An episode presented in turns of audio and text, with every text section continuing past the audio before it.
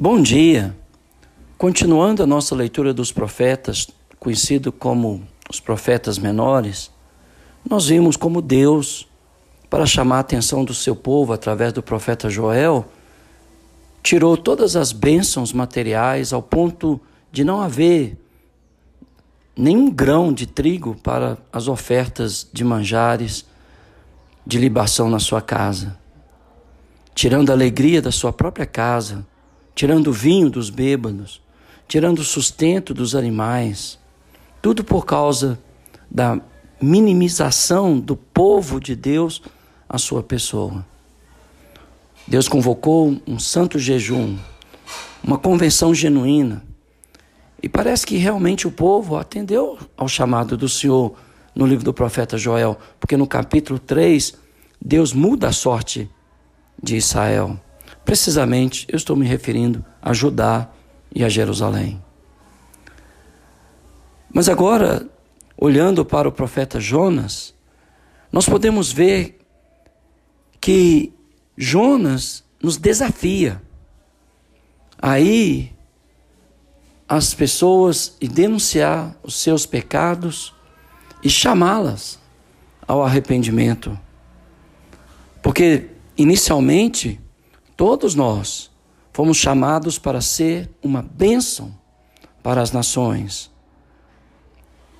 Por isso, o livro do profeta Jonas, que foi que viveu durante o rei Jeroboão II, quando Deus decidiu abençoar a nação de Israel de uma forma extraordinária, independente das obras da nação.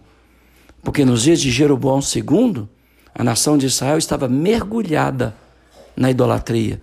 Mesmo assim, o Senhor decidiu abençoar aquele povo. De Deus ninguém zomba.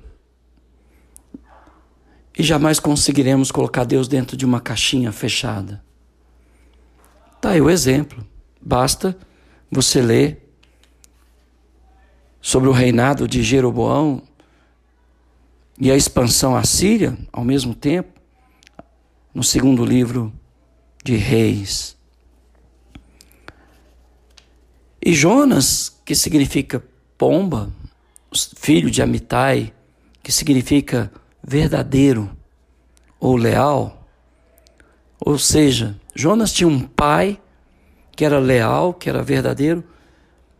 Deus o convoca para ir até a cidade de Nínive a capital da Síria, um povo truculento, perverso e mau, para dizer àquela nação que a sua maldade chegou até o trono de Deus, como a maldade de Sodoma e Gomorra, e Deus estava decidido destruir a cidade de Nínive. A Síria um opositor ferrenho de Israel, agora está sendo desafiada pelo próprio Deus, recebendo a sentença do próprio Deus para que eles deixem os seus pecados e convertam de todo o coração dos seus maus caminhos.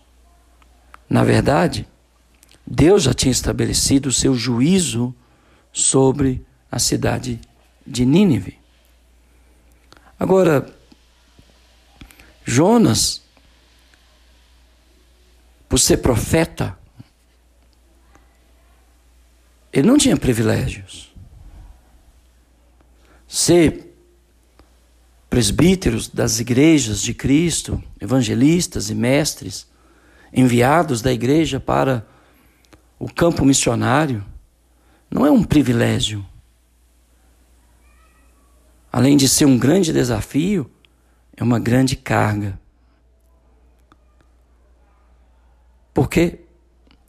Porque servindo como padrão dos fiéis, sendo exemplo e servo, muitas vezes nossas ações provocam incompreensões, perigos, perseguições. Não pense você que os profetas se alegravam em realizar sua tarefa. Eles faziam porque eram comissionados e eles sabiam o peso da função. Hoje os homens gostam do título, gostam de exibicionismo, gostam de ficar na frente do povo como se fossem santarrões. Que lástima. Porque pastorear o rebanho de Deus é exercer uma função pelo exemplo, pelo serviço e nunca pelo título. Então, já temos o pano de fundo. Jonas está vivendo e pregando na época de Jeroboão II, rei de Israel.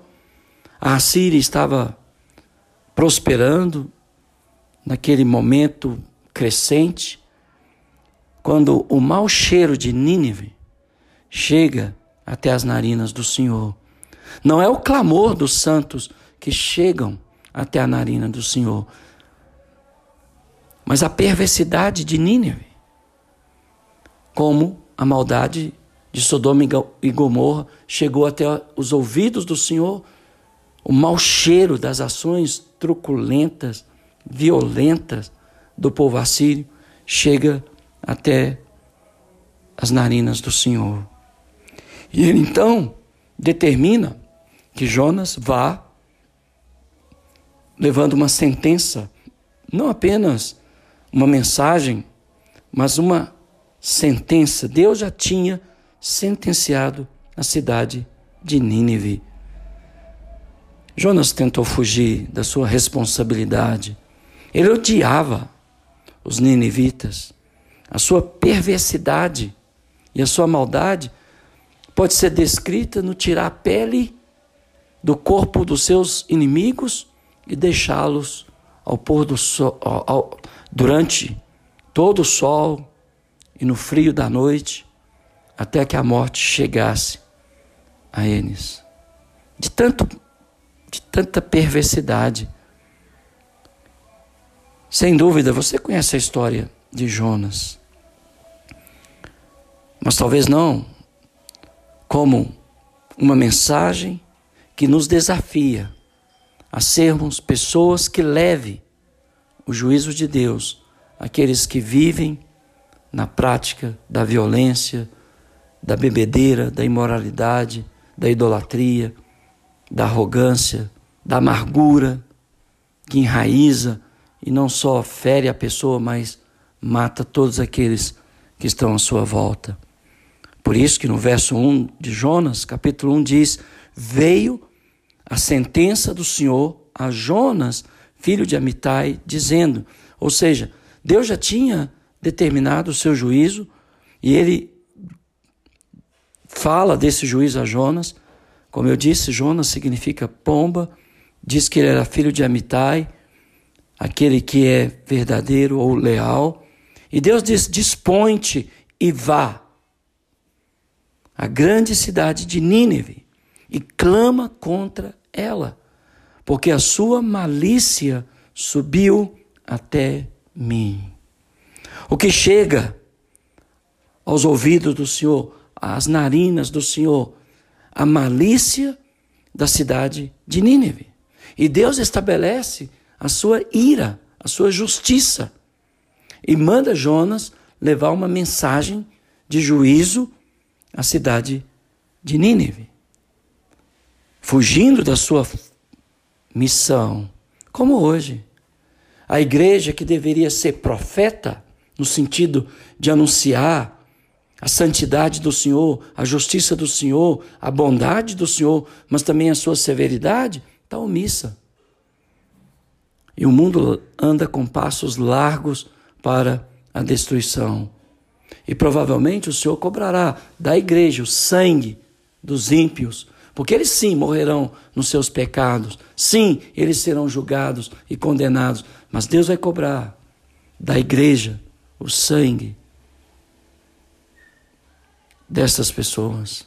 Está lá no profeta Ezequiel esta palavra. Só que em vez de Jonas ir para a cidade de Nínive, Jonas se dispõe para fugir da presença do Senhor, como se ele pudesse. E quantos de nós estamos fugindo da nossa responsabilidade de ir a todas as nações do mundo? Nós não temos nem atravessado a rua das nossas casas para falar com os nossos vizinhos a respeito da ira de Deus, da severidade de Deus e da bondade de Deus. Ele derramou toda a sua ira no seu filho, para que por meio do seu filho tenhamos a graça de viver uma vida saudável, justa, piedosa no nosso tempo e no porvir a vida eterna.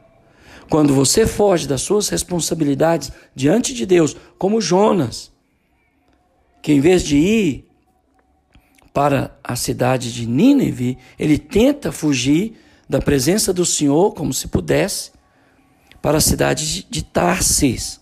E ele vai a Jope, ele acha um navio, ele paga a sua passagem e embarca naquele navio para Tarsis, para longe da presença do Senhor. Quando nós fugimos da nossa responsabilidade diante de Deus, seja ela qual for, sabe quem paga a conta? Nós mesmos. Quando nós ficamos dentro da vontade diretiva de Deus, cumprindo o seu propósito, indo e fazendo a sua obra, quem paga a conta é o próprio Deus. Mas quando nós tentamos fugir, é nós que pagamos as nossas passagens, é nós que descemos para as trevas, para a angústia, para o desespero, para a desesperança, para uma tristeza contínua. É nós que fugimos, é nós que descemos. Jonas está tentando e ele está descendo de Jerusalém para Tarsis, de Tarsis ele vai para Jope, ele embarca, desce para o porão do navio, na, na esperança de fugir da presença do Senhor. Mas ninguém foge de Deus. Você pode até fugir da sua responsabilidade de pai, como o Senhor determinou, de mãe, como o Senhor determinou, de marido, de esposa, de cidadão de um país. Você pode até fugir das obrigações da igreja. Você pode até fugir. Mas não diga, vou fugir da presença do Senhor. Porque onde você irá? Segundo o salmista, se você descer à profundeza do oceano, lá o Senhor está. Se você for para a mais alta da montanha, lá o Senhor está. Se você ir para uma gruta, lá o Senhor está. Se você diz, as trevas me encobrirão, para Deus treva e luz é a mesma coisa. Está no Salmos 91. O Senhor se faz presente. Mas quando nós fugimos das nossas responsabilidades, nós trazemos grandes prejuízos a nós mesmos e àqueles que estão em nossa volta. No verso 4 diz o texto: Mas o Senhor lançou sobre o mar for, um forte vento e fez-se no mar uma grande tempestade. O que nós provocamos quando nós desviamos do, do propósito de Deus para nossas vidas, nós criamos grande tempestade, grande aflição, grande tribulação aqueles que estão em nossa volta. E diz que o navio estava pronto a se despedaçar por causa da grande tempestade. Quantas vidas estão sendo destruídas, famílias sendo destruídas, porque as pessoas decidiram não andar nos princípios e nos valores cristãos.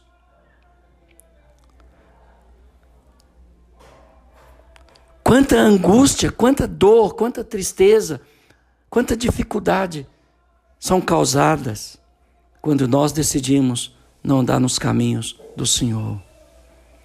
Se você já andou fora dos caminhos do Senhor, eu infelizmente já. E quantas dores e tristezas e angústias eu causei às pessoas que estavam em minha volta.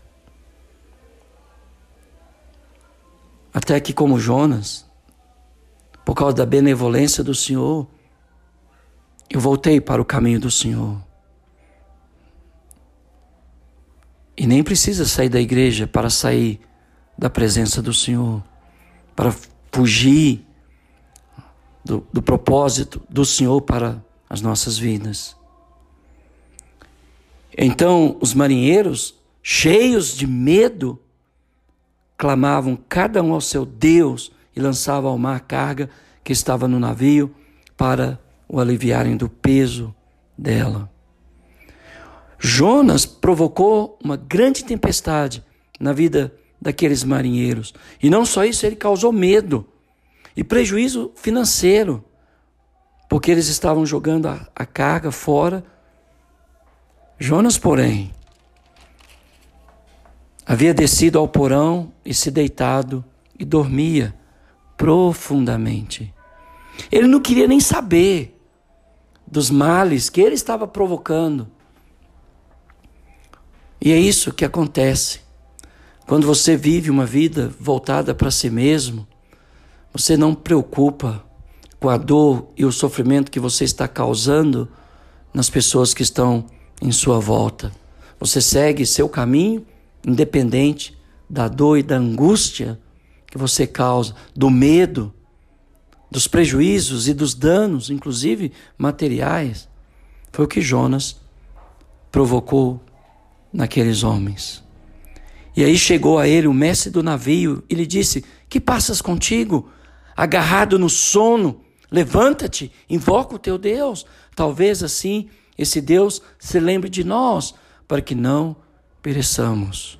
Alguém diz a Jonas: Ore, fale, para que nós não pereçamos.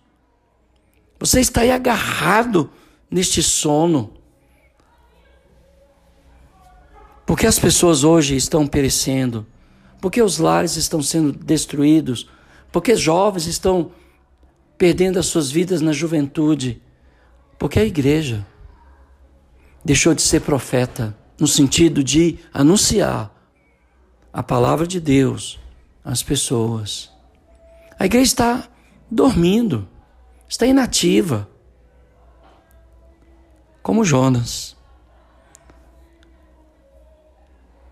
Deus está nos chamando a um despertar para que as pessoas que estão em nossa volta e a sociedade que, estão, que está se destruindo se corrija e volte para o Senhor. E dizia uns aos outros: Vinde e lancemos sortes para que saibamos por causa de quem nos sobreveio este mal. E lançaram sortes, e a sorte caiu sobre Jonas. Jonas era o responsável por ter atribulado a vida daqueles marinheiros, por ter levado eles ao medo e ao pavor, por eles terem um enorme prejuízo financeiro. E quando Jonas percebe o mal que ele estava causando, Jonas assume a responsabilidade. Então, eles perguntam: declara-nos por causa de quem nos, por causa de quem nos sobreveio este mal? Que ocupação é a tua? De onde vens? Qual é a tua terra? E de que povo és tu? E ele, ele lhes respondeu: Sou hebreu e temo ao Senhor, o Deus do céu, que fez o mar e a terra. Então ele assume a sua identidade. Ele assume a sua fé. E por isso, Deus vai tratar Jonas com uma certa compaixão e com uma certa severidade. Olha o que vai acontecer. Então os homens ficaram possuídos de grande temor e lhes disseram: Que é isto que fizestes? Pois sabiam os homens que ele fugia da presença do Senhor, porque ele o havia declarado. Jonas, agora, no momento de sobriedade, ele volta e assume o seu erro, a sua tentativa de fugir diante do Senhor, o seu erro de não cumprir a missão do Senhor. E ele assume os prejuízos e os danos que ele causou às outras pessoas. Apesar de Jonas assumir sua responsabilidade, os marinheiros tentam salvar a sua vida. Disseram-lhe: Que te faremos para que o mar se nos acalme? Porque o mar se ia tornando cada vez mais tempestuoso. Então Jonas assume o controle da sua vida. Jonas não se faz de vítima. Ele declara o seu erro, a sua falha, ele assume a, o seu relacionamento com o Senhor, ele assume a sua posição de povo de Deus. E ele reconhece que todo aquele dano, que todo aquele mal que sobreveio era total responsabilidade sua. Porque ele assume a responsabilidade, ele diz para aqueles marinheiros: Tomai-me e lançai-me ao mar, e o mar se aquietará, porque eu sei que por minha causa vos sobreveio esta grande tempestade. Deus está chamando o seu povo para assumir a sua responsabilidade diante dele e diante dos homens. Paremos de responsabilizar os outros, de culpar os outros pela vida que levamos. Culpamos o governo, culpamos os pais, culpamos os irmãos da igreja, culpamos inclusive até o diabo. Quanto na verdade, se eu estou onde eu estou hoje, foram as minhas decisões que me trouxeram até aqui. Sejam elas boas ou más, foi elas que me trouxeram até aqui. E eu, como Jonas, devo assumir minha responsabilidade diante de Deus, inclusive o juízo de Deus. Eu não sou inocente, eu sou culpado perante Deus e perante os homens. Mas da mesma forma que o juízo de Deus veio a Jonas, a sua compaixão também veio sobre ele.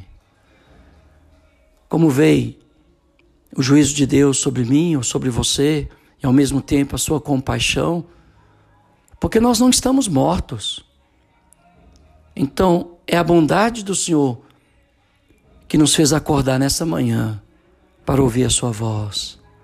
E Deus está te chamando e me chamando. Assuma o seu papel de discípulo, de cristão. Vá, faça novos discípulos. Denuncie os erros e os pecados, a condenação que Deus trará sobre a corrupção, sobre a violência, sobre a idolatria, sobre a imoralidade. Mas também mostre a benevolência do Senhor, porque porque Nínive vai arrepender e Deus vai poupar a cidade. Como Jonas, ele está arrependido aqui, assumindo o seu papel diante de Deus, aceitando a justiça de Deus, dizendo aos marinheiros: lança-me ao mar e tudo se aquietará. Entretanto, os homens esforçaram por alcançar a terra, mas não podiam, porquanto o mar se ia tornando cada vez mais tempestuoso contra eles. Então clamaram ao Senhor. Está vendo? Eles tentaram salvar Jonas, mas chegaram ao entendimento que não era possível. E eu sei que você, pai, tem tentado salvar seu filho, tem tentado salvar seu relacionamento, mas às vezes não é possível. E nós temos que realmente fazer como os marinheiros vão fazer, com temor e tremor, é claro. Então clamaram ao Senhor e disseram: Ah, Senhor, rogamos-te que não pereçamos por causa da vida deste homem, não faça cair sobre nós este sangue, quanto a nós, inocentes, porque tu, Senhor, fizeste como te aprouve. E levantaram a Jonas e o lançaram no mar. E cessou o mar da sua fúria. Aqueles marinheiros, eles tentaram salvar Jonas. Mas o único jeito deles terem paz era livrar-se de Jonas. E talvez o único jeito de você ter paz é livrar de um relacionamento que só está te destruindo, ou de uma situação, ou de uma circunstância, eu não sei. Mas Jesus disse: se teu olho te faz tropecar, tropeçar, arranca-o, lança de ti. Se a tua mão te faz tropeçar, corta, lança de ti. Se uma amizade te faz tropeçar, termine. Eu não sei, mas você sabe. E talvez seu mundo está perfeito, como nos dias de Jeroboão. Apesar dos seus pecados, Deus decidiu te abençoar. Glória a Deus! Mas, mas mais tarde ele vai chamar o povo ao arrependimento. Eu espero que hoje seja o dia que o Senhor esteja te chamando assumir o seu papel na história de discípulo dele. De assumir sua responsabilidade, de ser responsável pela sua vida, em vez de responsabilizar os outros. E se Deus lançar sobre você o juízo, lembre-se que a misericórdia dele triunfa sobre o juízo, como triunfará na vida de Jonas. Porque quando eles lançam Jonas no mar, a história não termina com o juízo de Deus sobre Jonas, mas com a graça de Deus na vida de Jonas. E hoje a graça de Deus está à sua disposição. Eles lançaram Jonas ao mar e Deus providenciou um grande peixe que tragasse Jonas. E esteve Jonas três dias e três noites no ventre do grande peixe. Aquele peixe, providência divina para a salvação de Jonas. Deus pode providenciar um livramento para mim e para você, ainda hoje. Mas é necessário que eu vá diante de Deus e que eu assume minha responsabilidade diante de Deus. E que se é justo perante o Senhor, que Ele me sentencie, sabendo que a Sua misericórdia é infinitamente maior do que o seu juízo. Hoje mesmo Deus pode preparar um grande peixe ou um grande livramento para mim e para você. E eu espero que o Senhor nos desperte para sermos aqueles que compartilham as Escrituras a outras pessoas, lembrando elas que o justo juiz um dia visitará essa terra e julgará este mundo. E ela tem uma chance de se livrar do juízo do Senhor, voltando-se de todo o coração para Deus. Você quer ver o livramento do Senhor no dia de hoje? Vá para Ele agora. Se curve diante, de, diante dele. Veja o mal que você tem causado a si mesmo, a sua família e a outros, se é que isso tem acontecido na sua vida. Confesse a Deus a sua transgressão. E o Senhor, na sua bondade, trará paz e descanso àqueles que você atribulou com as suas atitudes, com as minhas atitudes, aqueles que eu atribulei, mas ao mesmo tempo, Ele trará um grande livramento para mim e para você. Que Deus te abençoe.